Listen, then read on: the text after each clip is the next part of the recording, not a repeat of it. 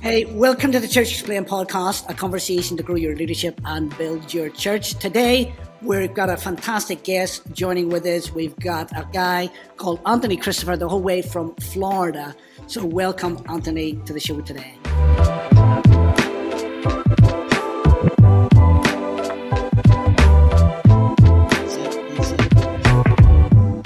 So we we got to root those little foxes out, but you need to be candid with that and just be like, hey, is that is that a little fox or is that actually a good thing? You know, so mm-hmm. the the co-ownership, the extreme ownership, and the candidness um, within our team has been the thing that I've been focusing on. I actually I actively call my team out when I don't see candor, when I when I don't see ownership. I'll say, hey man, don't tell me that. So one of the words that I banned. Sorry, I to keep going. Feel free Go to stop for me. it. Go for it. You'll you'll hear this a lot if you're in a church where ownership doesn't exist. I think we should do this. well, who's we? Give we a name. Because Yeah. when you say we, you're afraid to say, I think such and such do this, should do this, or you yourself are unwilling to do that thing. So I ban the word we. You have to give a name and who's in charge of that thing. Um, so those are the things that you know I'm learning myself and calling myself out on when I say I think we should, you know, because I'm guilty of that too. Um, so yeah, I hope that answers your question. Yeah, great, great stuff there. I think I think one of the things that's really coming through, Anthony, is this idea of being all in. And if you describe your role and some of the stuff you're saying, there's this idea about being all in. Uh, you know, you're able to move around roles, you're able to move around departments, and there's something about having that. I think in the life of a church where that becomes the cultural norm. That actually, you know, we're all looking out, and, and even if it's not our role, really, it, it, it is our role because we're all serving together. Mm-hmm. And there's Yeah. something about having that healthy culture that, so, you know, because sometimes people will say, well, I'm not on the host team this week, so I'll just go and do nothing. But really, we're never really off. Right. we're always really mm-hmm. still on, aren't we? Yeah. And that's how to build the great church when we're all always looking around, whether we're on that week or not, we're still really Yeah. on. Now we've got to give people space to rest and, and breathe, and that's okay. But like if we see something, an issue, I think as church leaders, we ought to be able to look and actually think, okay, eh, let's solve that now. We don't wait for someone else to solve it some other day. We got to work on those things now. So yeah, I, I like that idea of ownership, extreme ownership, being all in together. I think that's the thing that really does make a difference. And I can't be thinking of this idea around mindset for ministry. Um, I, I wonder if you could speak into that a little bit, just from your experience. Uh, and maybe Nathan, you can drop in as well, just this idea of having the right mindset for ministry. Yeah, um, my my answer might be a little bit different. Go for So, it. I I the truth, and here's the honest truth: I don't deserve to be in ministry. I have no background in it. I have no formal education in it. Um, I certainly haven't grown up in it. Um, but for some reason, God has me in it.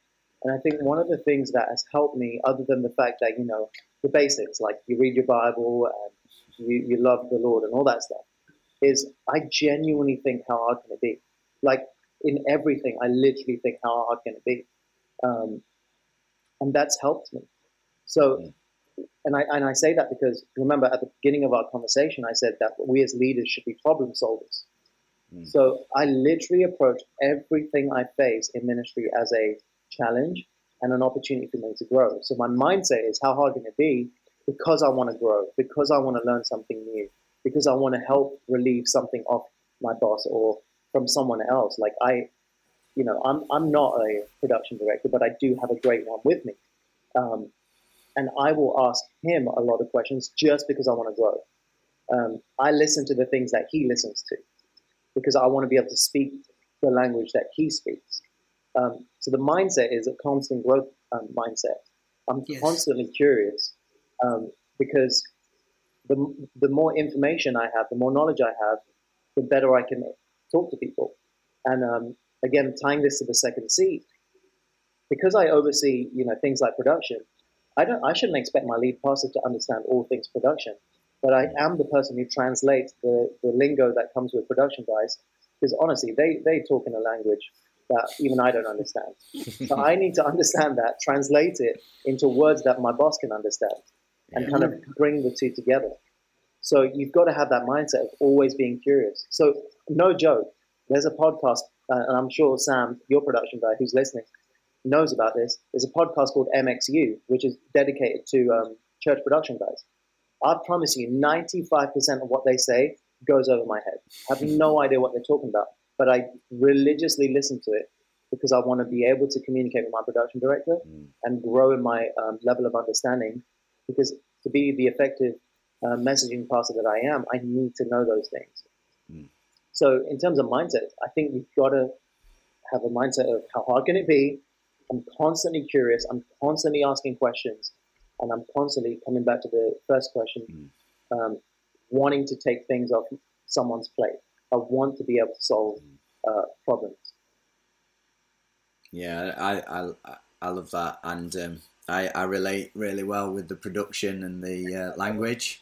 We yeah. got a great lighting guy, but you ask him uh, about lights, and he'll, t- uh, yeah, it just goes whoosh, straight over my head. So I leave that one to Sam. So well done, Sam.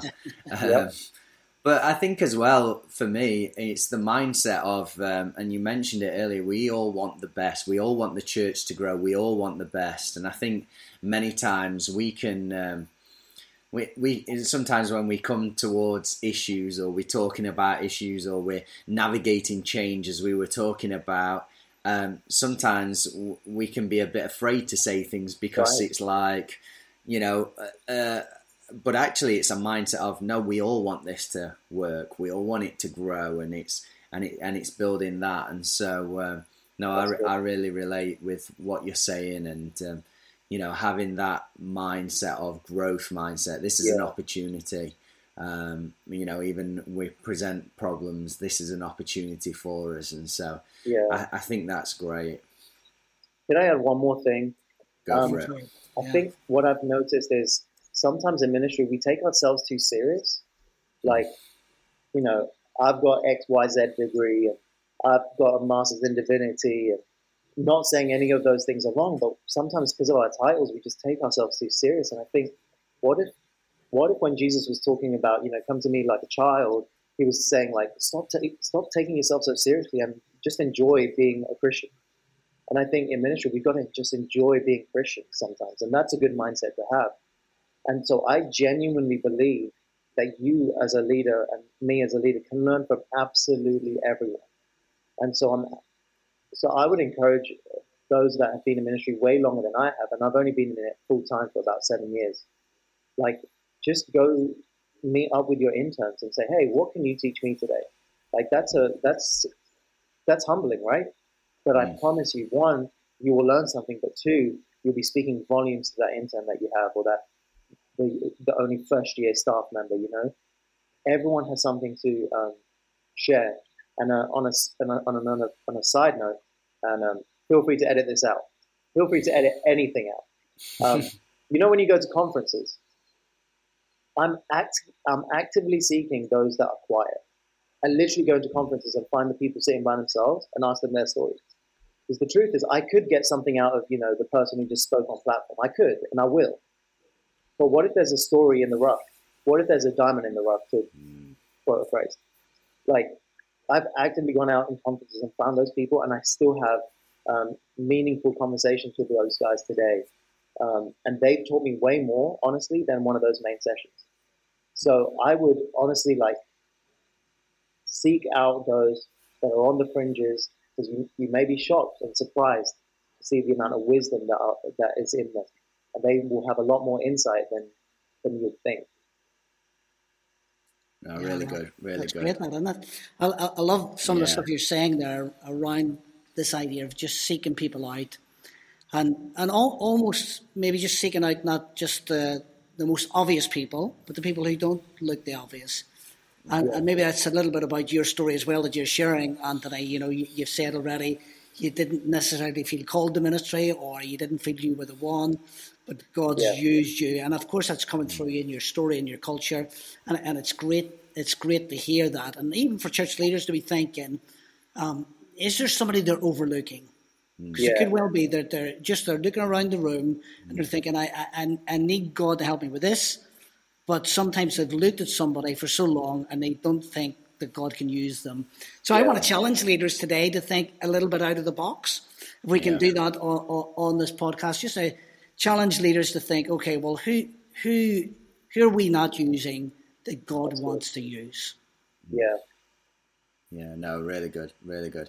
So, uh, just thinking about those new leaders and mm. people growing, what's what is your like current st- strategy for training new leaders at Reverb Church? What challenges do you face in that? What are the opportunities that you get, and how do you create the cohesion in those teams that you work with? Yeah, honestly, I think you guys are the experts at it. And I, let me just let me just brag on Icon Church for just a minute.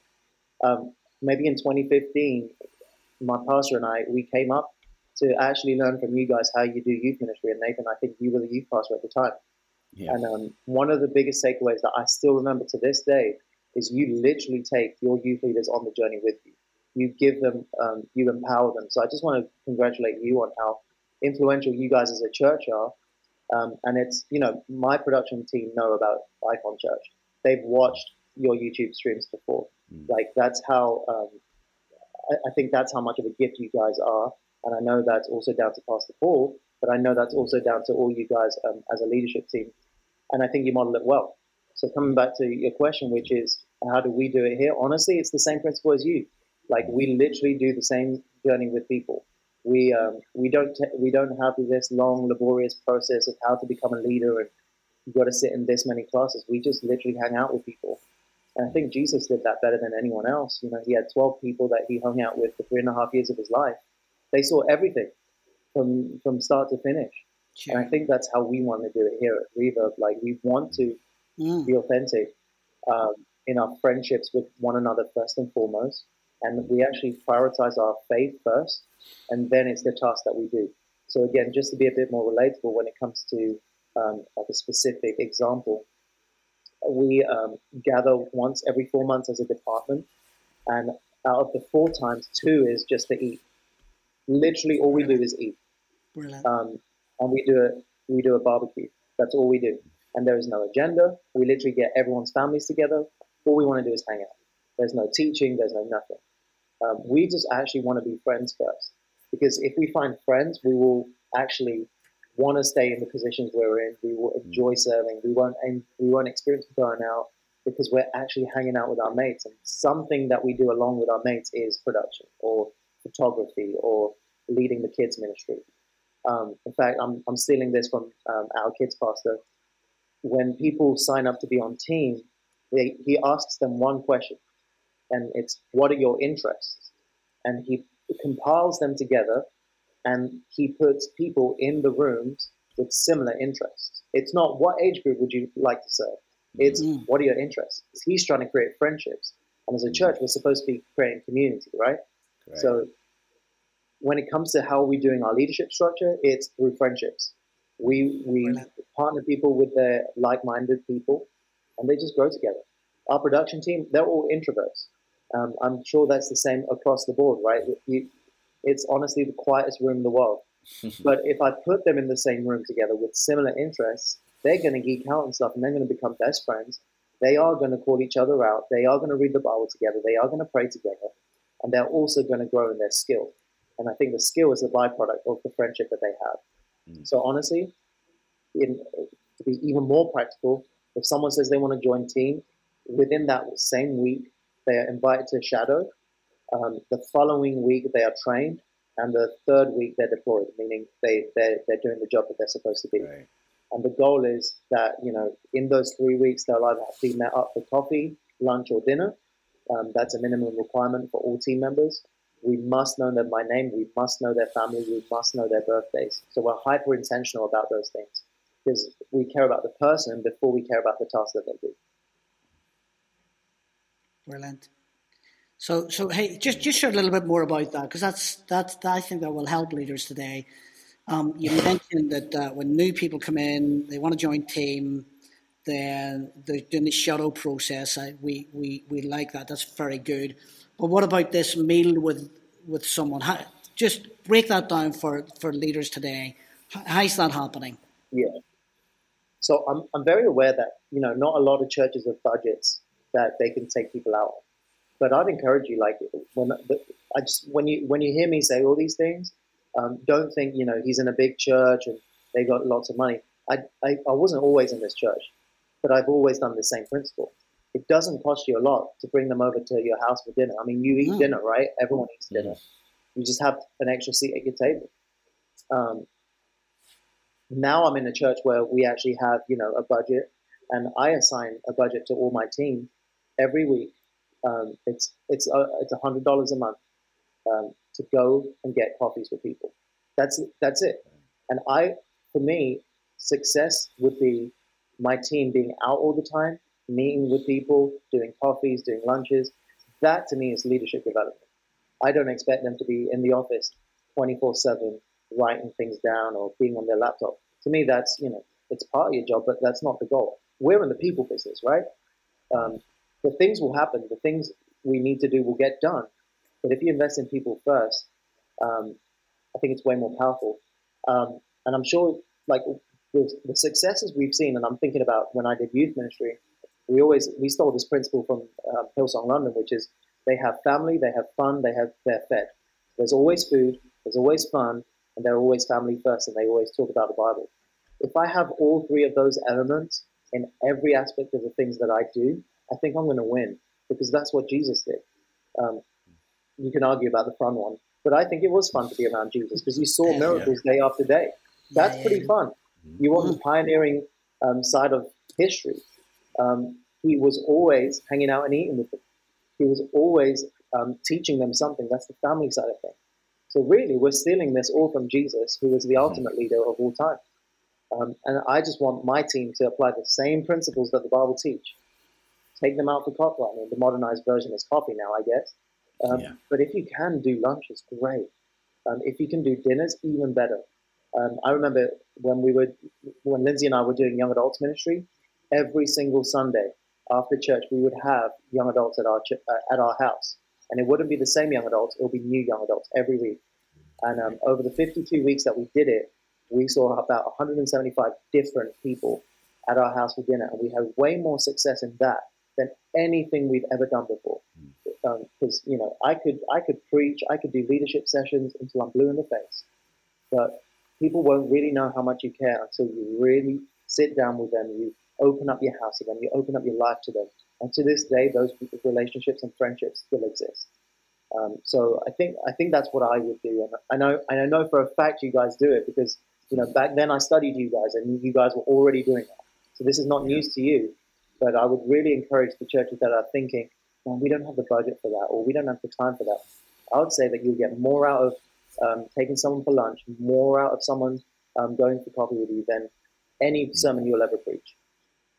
Yeah, no, uh, it's really good. It's really great, and um, I'd even encourage churches on the other side. You might have been in growth, and you might have seen growth, and now it might be like, oh, we're big now. I can't keep doing that, but actually, no, keep doing it because they're the things that keep you yeah. moving forward and growing um, which is really great. So I think we're going to head on to our quick fire questions. We are and uh, the first one, which which ties in with this, I, see, I, I, know this, but what has been the biggest lesson you've learned in the last year? Yeah. So do you know the whole Enneagram thing? So mm. I'm an I'm an Enneagram eight, so I'm a challenger by nature, which means I usually get to the conclusion a lot quicker than others. Mm. And the biggest lesson I've learned is to allow people to catch up rather than being frustrated at them. Um, because if I'm frustrated at them, they won't want to join me on the journey. But if I allow them to catch up, it builds trust in me, but also it actually elevates their um, um, their thinking and their want to grow. So honestly, that's been the biggest lesson that I've personally learned. And looking back, those are the things that my previous pastors actually instilled in me. And now I'm on the other side, being frustrated, being like, "Oh, I was, I was, I was, I was ahead of the curve." But the truth is, I was there one day. So slowing down and allowing people to join you on that journey rather than being frustrated and irritated all the time. That's been the biggest thing that I've learned this year. Wonderful. Hey, and the next one is what are you most excited and challenged about at the moment? Yeah, um, honestly, being super spiritual here, I really want to dive deep into theology. I think it's, I think now more than ever before, with the things that are going on in our world, we've really got to understand what we believe and why we believe it. So I'm, I'm actually, you know, studying theology all over again, the basics all the way through to cultural issues and biblical reasons and answers to those cultural issues. So um, that's honestly what I'm excited and challenged about because I'm not a bookworm. I'm terrible at it. I went through college, uh, uh, sorry, university, and this is no joke. I didn't open a single textbook. Um, I don't know how I passed. It was honestly YouTube lectures over and over again. So, so pray for me because it's going to be super mm. challenging for me. No, amazing, amazing.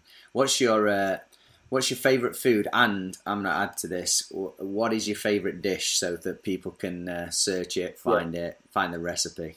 All right. Here's my challenge to you guys. All right, because you're you're up, you're up north. All right. Up north. You're you're used to Indian food, but I'm going to tell yeah. you there's a food that's way better than Indian food, and that's Sri Lankan food. Mm. So go go and find some Sri Lankan food. It's the best meal that you'll ever eat. Mm. Uh, the cleanest meal you'll ever eat. Um, yeah.